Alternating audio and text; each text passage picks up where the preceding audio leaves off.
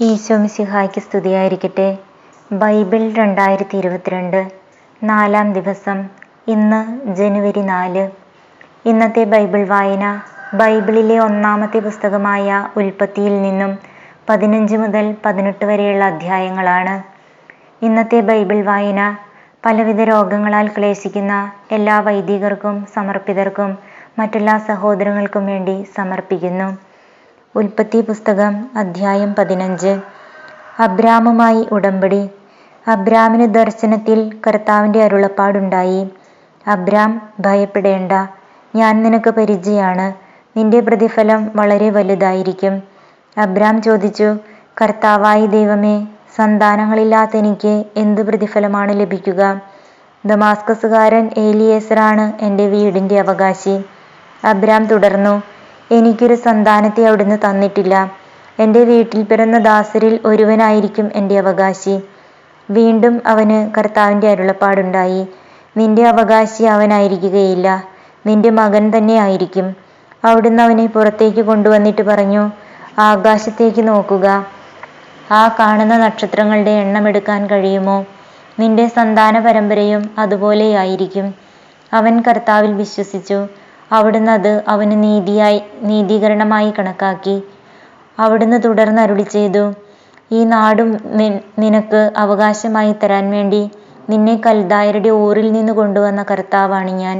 അവൻ ചോദിച്ചു ദൈവമായി കർത്താവെ ഇത് സംഭവിക്കുമെന്ന് ഞാൻ എങ്ങനെ അറിയും?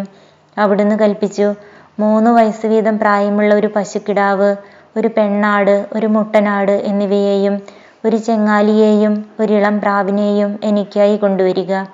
അവൻ അവയെല്ലാം കൊണ്ടുവന്നു. അവയെ രണ്ടായി പിളർന്ന് ഭാഗങ്ങൾ നേർക്ക് നേരെ വെച്ചു. പക്ഷികളെ അവൻ പിളർന്നില്ല.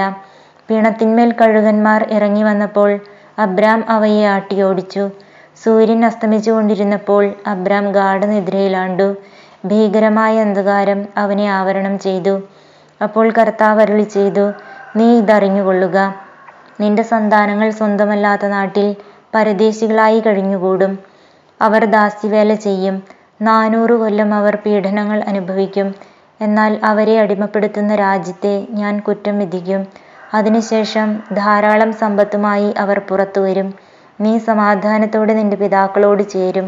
വാർദ്ധക്യ പരിപൂർത്തിയിൽ നീ സംസ്കരിക്കപ്പെടും. നാലാം തലമുറയിൽ അവർ ഇങ്ങോട്ട് തിരിച്ചു പോരും. എന്തെന്നാൽ അമൂര്യരുടെ ദുഷ്ടത ഇനിയും പൂർത്തിയായിട്ടില്ല. സൂര്യൻ അസ്തമിച്ച് അന്ധകാരം വ്യാപിച്ചപ്പോൾ പുകയുന്ന ഒരു തീച്ചുള കാണാറായി.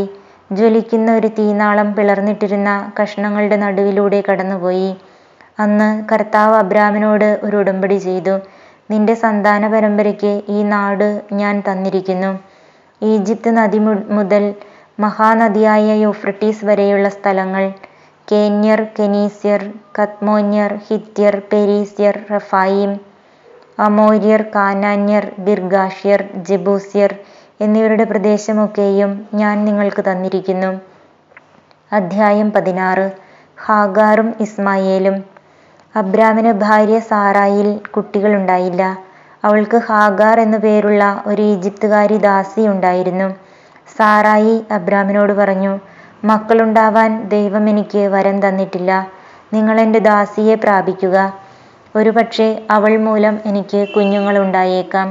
അബ്രാം സാറായിയുടെ വാക്കനുസരിച്ചു.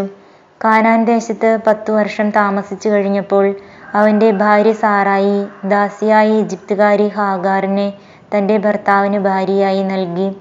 അബ്രാം അവളെ പ്രാപിക്കുകയും അവൾ ഗർഭം ധരിക്കുകയും ചെയ്തു.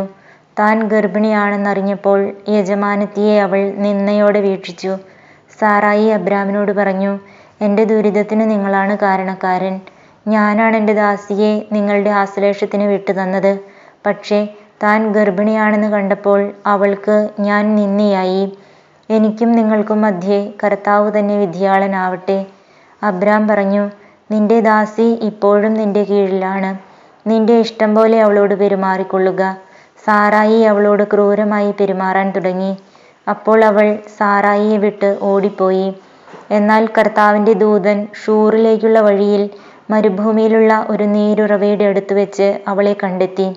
ദൂതൻ അവളോട് ചോദിച്ചു സാറായിയുടെ ദാസിയായ ഹാഗാറെ നീ എവിടെ നിന്ന് വരുന്നു? എങ്ങോട്ട് പോകുന്നു? അവൾ പ്രതിവചിച്ചു ഞാൻ യജമാനത്തിയായ സാറായിൽ നിന്ന് ഓടിപ്പോവുകയാണ്.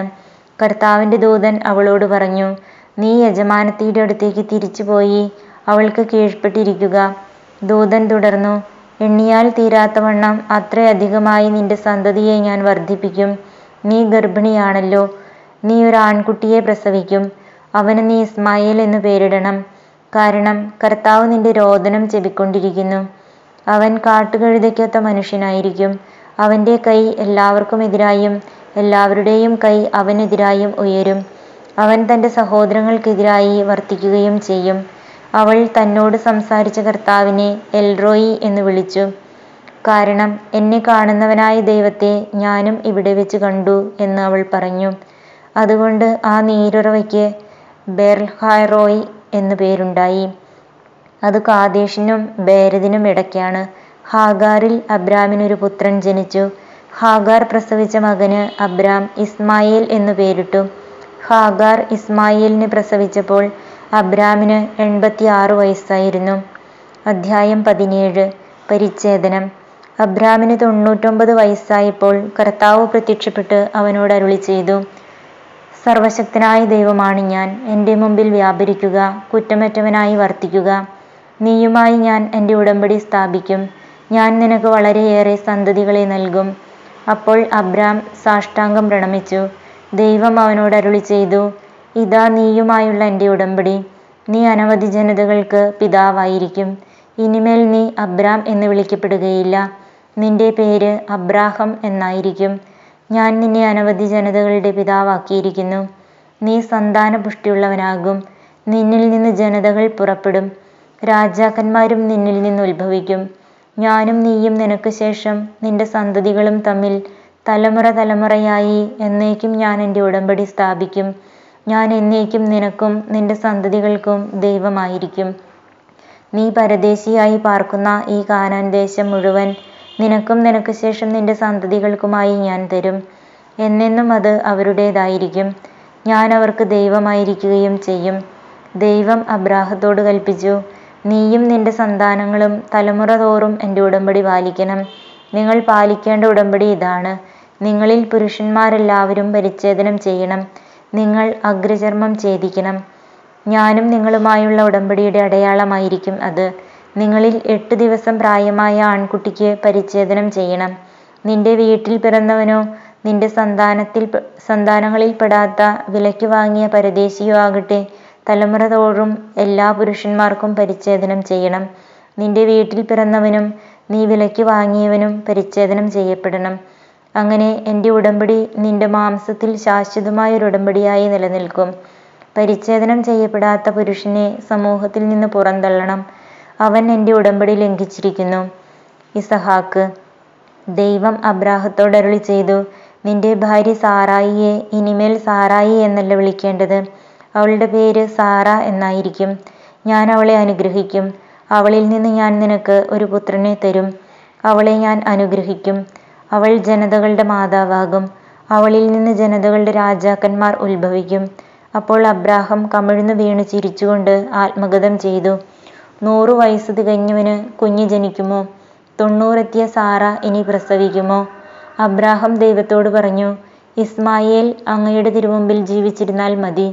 ദൈവം അരുളി ചെയ്തു നിന്റെ ഭാര്യ സാറ തന്നെ നിനക്കൊരു പുത്രനെ പ്രസവിക്കും. നീ അവനെ ഇസഹാക്ക് എന്ന് വിളിക്കണം. അവനുമായും അവന്റെ സന്തതികളുമായും ഞാൻ നിത്യമായൊരു ഉടമ്പടി സ്ഥാപിക്കും. ഇസ്മായേലിനു വേണ്ടിയുള്ള നിന്റെ പ്രാർത്ഥനയും ഞാൻ ചെവിക്കൊണ്ടിരിക്കുന്നു. ഞാൻ അവനെ അനുഗ്രഹിച്ചിരിക്കുന്നു. ഞാൻ അവനെ സന്താന പുഷ്ടിയുള്ളവനാക്കി അവന്റെ സന്തതികളെ വർദ്ധിപ്പിക്കും. അവൻ പന്ത്രണ്ട് രാജാക്കന്മാർക്ക് പിതാവായിരിക്കും. അവനിൽ നിന്ന് ഞാനൊരു വലിയ ജനതയെ പുറപ്പെടുവിക്കും. എന്നാൽ സാറായിൽ നിന്ന് അടുത്ത വർഷം ഈ സമയത്ത് നിനക്ക് ജനിക്കാൻ പോകുന്ന ഇസഹാക്കുമായിട്ടാണ് എന്റെ ഉടമ്പടി ഞാൻ സ്ഥാപിക്കുക. അബ്രാഹത്തോട് സംസാരിച്ചു കഴിഞ്ഞ് ദൈവം അവനെ വിട്ടുപോയി. ദൈവം കൽപ്പിച്ചതുപോലെ ആ ദിവസം തന്നെ അബ്രാഹം മകൻ ഇസ്മായിലിനെയും തന്റെ വീട്ടിൽ പിറന്നവരും താൻ വില കൊടുത്തു വാങ്ങിയവരുമായ സകല പുരുഷന്മാരെയും പരിച്ഛേദനം ചെയ്തു. പരിച്ഛേദന സമയത്ത് അബ്രാഹത്തിന് തൊണ്ണൂറ്റൊമ്പത് വയസ്സും ഇസ്മായിലിന് പതിമൂന്ന് വയസ്സുമുണ്ടായിരുന്നു. അന്ന് തന്നെ അബ്രാഹവും മകൻ ഇസ്മായിലും പരിച്ഛേദനം ചെയ്യപ്പെട്ടു അബ്രാഹത്തിന്റെ വീട്ടിലെ എല്ലാ പുരുഷന്മാരും വീട്ടിൽ പിറന്നവരും പരദേശികളിൽ നിന്ന് വിലയ്ക്ക് വാങ്ങിയവരുമായ എല്ലാവരും അവനോടൊപ്പം പരിച്ഛേദനം ചെയ്യപ്പെട്ടു. അധ്യായം പതിനെട്ട് ദൈവം സന്ദർശിക്കുന്നു. മാമറയുടെ ഓക്കുമരത്തോപ്പിന് സമീപം കർത്താവ് അബ്രാഹത്തിന് പ്രത്യക്ഷനായി.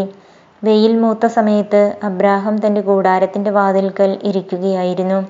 അവൻ തലയുയർത്തി നോക്കിയപ്പോൾ മൂന്നാളുകൾ തനിക്കെതിരെ നിൽക്കുന്നത് കണ്ടു. അവരെ കണ്ട് അവൻ കൂടാരവാതിൽക്കൽ നിന്നെഴുന്നേറ്റ് അവരെ എതിരേൽക്കാൻ ഓടിച്ചെന്ന് നിലം താണ് അവരെ വണങ്ങി. അവൻ പറഞ്ഞു, യജമാനനെ അങ്ങനിൽ സംപ്രീതനെങ്കിൽ അങ്ങയുടെ ദാസനെ കടന്നുപോകരുതേ. കാൽ കഴുകാൻ കുറച്ച് വെള്ളം കൊണ്ടുവരട്ടെ. മരത്തണലിലിരുന്ന് വിശ്രമിക്കുക. നിങ്ങൾ ഈ ദാസന്റെ അടുക്കൽ വന്ന നിലയ്ക്ക് ഞാൻ കുറെ അപ്പം കൊണ്ടുവരാം. വിശപ്പടക്കിയിട്ട് യാത്ര തുടരാം. നീ പറഞ്ഞതുപോലെ ചെയ്യുക എന്ന് അവർ പറഞ്ഞു. അബ്രാഹം പെട്ടെന്ന് കൂടാരത്തിലെത്തി സാറായിയോട് പറഞ്ഞു, വേഗം മൂന്നിടങ്ങഴി മാവെടുത്ത് കുഴച്ച് അപ്പമുണ്ടാക്കുക. അവൻ ഓടിച്ചെന്ന് കാലിക്കൂട്ടത്തിൽ നിന്ന് കൊഴുത്ത ഒരു ഇളം കാളക്കുട്ടിയെ പിടിച്ചു വേലക്കാരനെ ഏൽപ്പിച്ചു. ഉടനെ അത് പാകം ചെയ്യാൻ തുടങ്ങി. അബ്രാഹം വെണ്ണയും പാലും പാകം ചെയ്ത മോരിയിറച്ചിയും അവരുടെ മുമ്പിൽ വിളമ്പി. അവർ ഭക്ഷിച്ചുകൊണ്ടിരിക്കെ അവൻ മരത്തണലിൽ അവരെ പരിചരിച്ചുകൊണ്ട് നിന്നു. അവർ അവനോട് ചോദിച്ചു, നിന്റെ ഭാര്യ സാറ എവിടെ? കൂടാരത്തിലുണ്ട്, അവൻ മറുപടി പറഞ്ഞു. കർത്താവ് പറഞ്ഞു, വസന്തത്തിൽ ഞാൻ തീർച്ചയായും തിരികെ വരും. അപ്പോൾ നിന്റെ ഭാര്യ സാറായ്ക്ക് ഒരു മകൻ ഉണ്ടായിരിക്കും. അവന്റെ പിറകിൽ കൂടാരവാതിൽക്കൽ നിന്ന് സാറ ഇത് കേൾക്കുന്നുണ്ടായിരുന്നു. അബ്രാഹവും സാറായും വൃദ്ധരായിരുന്നു. അവൾക്ക് ഗർഭധാരണ പ്രായം കഴിഞ്ഞിരുന്നു. അതിനാൽ സാറ ഉള്ളിൽ ചിരിച്ചുകൊണ്ട് പറഞ്ഞു, എനിക്ക് പ്രായമേറെയായി, ഭർത്താവും വൃദ്ധനായി. എനിക്കിനി സന്താന സൗഭാഗ്യം ഉണ്ടാകുമോ? കർത്താവ് അബ്രാഹത്തോട് ചോദിച്ചു, വൃദ്ധൻ വൃദ്ധയായ തനിക്കിനി കുഞ്ഞുണ്ടാകുമോ എന്ന് ചോദിച്ച് സാറ ചിരിച്ചത് എന്തുകൊണ്ട്? കർത്താവിന് കഴിയാത്തത് എന്തെങ്കിലുമുണ്ടോ? നിശ്ചിത സമയത്ത് വസന്തത്തിൽ ഞാൻ നിന്റെ അടുത്ത് തിരിച്ചു വരും അപ്പോൾ സാറായ്ക്ക് ഒരു മകനുണ്ടായിരിക്കും. സാറാ നിഷേധിച്ചു പറഞ്ഞു, ഞാൻ ചിരിച്ചില്ല. എന്തെന്നാൽ അവൾ ഭയപ്പെട്ടു. അവിടുന്ന് പറഞ്ഞു, അല്ല, നീ ചിരിക്കുക തന്നെ ചെയ്തു. സോതോം ഗൊമോറ അവർ അവിടെ നിന്ന് എഴുന്നേറ്റ് സോതോമിന് നേരെ തിരിച്ചു. വഴിയിലെത്തുന്നതുവരെ അബ്രാഹം അവരെ അനുയാത്ര ചെയ്തു. കർത്താവ് ആലോചിച്ചു, അബ്രാഹം മഹത്വം ശക്തവുമായ ഒരു ജനതയായി തീരുമെന്നും ഭൂമിയിലെ ജനപദങ്ങളെല്ലാം അവനിലൂടെ അനുഗ്രഹിക്കപ്പെടുമെന്നും അറിഞ്ഞിരിക്കെ ഞാൻ ചെയ്യാൻ പോകുന്ന കാര്യം അവനിൽ നിന്ന് മറച്ചു വെക്കണമോ ഞാൻ അവനെ തിരഞ്ഞെടുത്തിരിക്കുന്നത് നീതിയും ന്യായവും പ്രവർത്തിച്ച കർത്താവിന്റെ വഴിയിലൂടെ നടക്കാൻ തന്റെ മക്കളോടും പിന്മുറക്കാരോടും അവൻ കൽപ്പിക്കുന്നതിനും അങ്ങനെ കർത്താവ് അവനോട് ചെയ്ത വാഗ്ദാനം പൂർത്തിയാക്കുന്നതിനും വേണ്ടിയാണ്. കർത്താവ് പറഞ്ഞു, സോതോമിനും ഗൊമോറായ്ക്കുമെതിരെയുള്ള മുറവിളി വളരെ വലുതാണ്. അവരുടെ പാപം ഗുരുതരവുമാണ്. അതിനാൽ അവരുടെ പ്രവർത്തികൾ എന്റെ സന്നിധിയിൽ എത്തിയിട്ടുള്ള വിലാപങ്ങളെ സാധൂകരിക്കുന്നോ ഇല്ലയോ എന്നറിയാൻ ഞാൻ അവിടം വരെ പോവുകയാണ്. അവർ അവിടെ നിന്ന് സോതോമിന് നേരെ നടന്നു. അബ്രാഹം അപ്പോഴും കർത്താവിന്റെ മുമ്പിൽ തന്നെ നിന്നു. അബ്രാഹം അവിടുത്തെ സമീപിച്ച് ചോദിച്ചു, ദുഷ്ടന്മാരോടൊപ്പം നീതിമാന്മാരെയും അങ്ങ് നശിപ്പിക്കുമോ? നഗരത്തിൽ അൻപത് നീതിമാന്മാരുണ്ടെങ്കിൽ അങ്ങ് അതിനെ നശിപ്പിച്ചു കളയുമോ? അവരെ പ്രതി ആ സ്ഥലത്തെ ശിക്ഷയിൽ നിന്ന് ഒഴിവാക്കില്ലേ? ദുഷ്ടന്മാരോടൊപ്പം നീതിമാന്മാരെയും സംഹരിക്കുക. അത് അങ്ങിൽ നിന്നുണ്ടാകാതിരിക്കട്ടെ. ദുഷ്ടന്മാരുടെ ഗതി തന്നെ നീതിമാന്മാർക്കും സംഭവിക്കാതിരിക്കട്ടെ. ഭൂമി മുഴുവന്റെയും വിധികർത്താവ് നീതി പ്രവർത്തിക്കാതിരിക്കുമോ?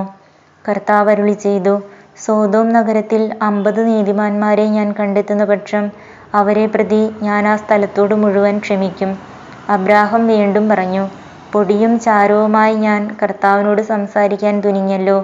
നീതിമാന്മാർ അമ്പതിന് അഞ്ചു കുറവാണെന്ന് വന്നാലോ?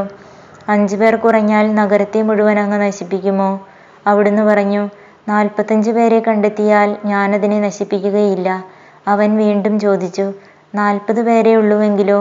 അവിടുന്ന് പ്രതിവചിച്ചു, ആ നാൽപ്പത് പേരെ പ്രതി നഗരം ഞാൻ നശിപ്പിക്കുകയില്ല. അവൻ പറഞ്ഞു, ഞാൻ വീണ്ടും സംസാരിക്കുന്നത് കൊണ്ട് കർത്താവ് കോപിക്കരുതേ. ഒരുപക്ഷെ മുപ്പത് പേരേ ഉള്ളുവെങ്കിലോ? അവിടുന്ന് അരുളി ചെയ്തു മുപ്പത് പേരെ കണ്ടെത്തുന്നെങ്കിൽ ഞാനത് നശിപ്പിക്കുകയില്ല. അവൻ പറഞ്ഞു, കർത്താവിനോട് സംസാരിക്കാൻ ഞാൻ തുനിഞ്ഞല്ലോ. ഇരുപത് പേരെ ഉള്ളുവെങ്കിലോ? അവിടുന്ന് അരുളി ചെയ്തു ഇരുപത് പേരെ പ്രതി ഞാനത് നശിപ്പിക്കുകയില്ല. അവൻ പറഞ്ഞു കർത്താവെ കോപിക്കരുതേ ഒരു തവണ കൂടി മാത്രം ഞാൻ സംസാരിക്കട്ടെ പത്ത് പേരെ അവിടെയുള്ളുവെങ്കിലോ അവിടുന്ന് അരുളി ചെയ്തു ആ പത്തു പേരെ പ്രതി ഞാൻ അത് നശിപ്പിക്കുകയില്ല അബ്രാഹത്തോട് സംസാരിച്ചു കഴിഞ്ഞപ്പോൾ കർത്താവ് അവിടെ നിന്ന് പോയി. അബ്രാഹവും സ്വന്തം സ്ഥലത്തേക്ക് മടങ്ങി.